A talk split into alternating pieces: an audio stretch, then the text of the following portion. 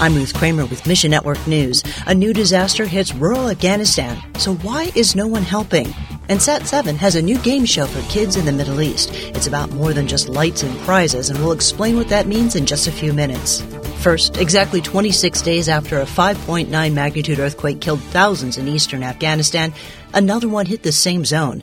Reza with Global Catalytic Ministries says Monday's aftershock hit just three kilometers from the epicenter of the June 22nd quake. We've disguised his voice for security reasons. It's raining there and there's no shelter. So they went back to the houses that were still standing up and then there was an earthquake and aftershock, and more people died. The remote location makes details hard to come by, but at least 44 people were injured. GCM is working through a network of underground churches to help the survivors. The Taliban has been very gracious about help, but unfortunately, no one is helping. The team that I have on the ground, they're saying there's no other people there.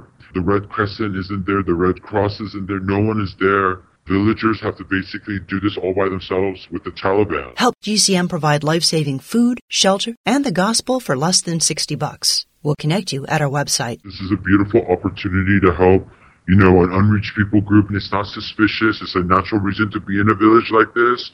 And as we're talking to them, we, we start talking about the gospel. Most importantly, pray. We want you guys to pray because the warfare is very relentless, very strong. You know, it's just nonstop. Next, in rural Bangladesh, human traffickers have started preying on the isolated Mru people. While the parents are out working in the hills during the day, Children are disappearing from the villages.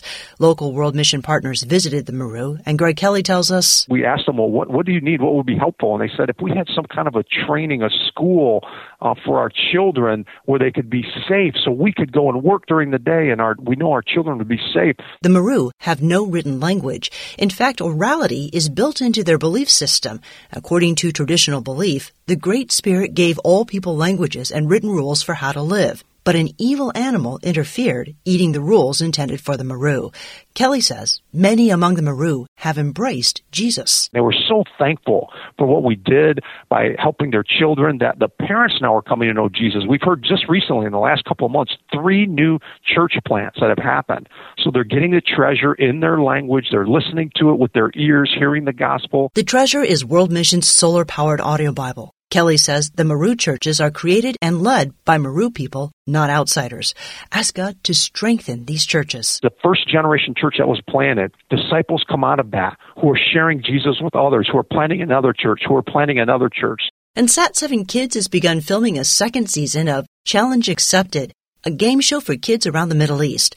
Two teams of four answer biblical questions, race in wheelbarrows, go through obstacle courses, and much more. Each set for the show is modeled after a different biblical location. Joe Willie with Sat7 USA says the contestants come from all around the region. Perhaps most importantly, they come, some come from traumatic or difficult backgrounds. So this show is really created to be a fun and safe way for them to experience the teamwork with others that they some have not had before in a Christian environment. So it is really modeling Christian cooperation and brothers and sisters in Christ. One girl, Talia, grew in confidence during the first season. She began expressing her thoughts without fear of judgment.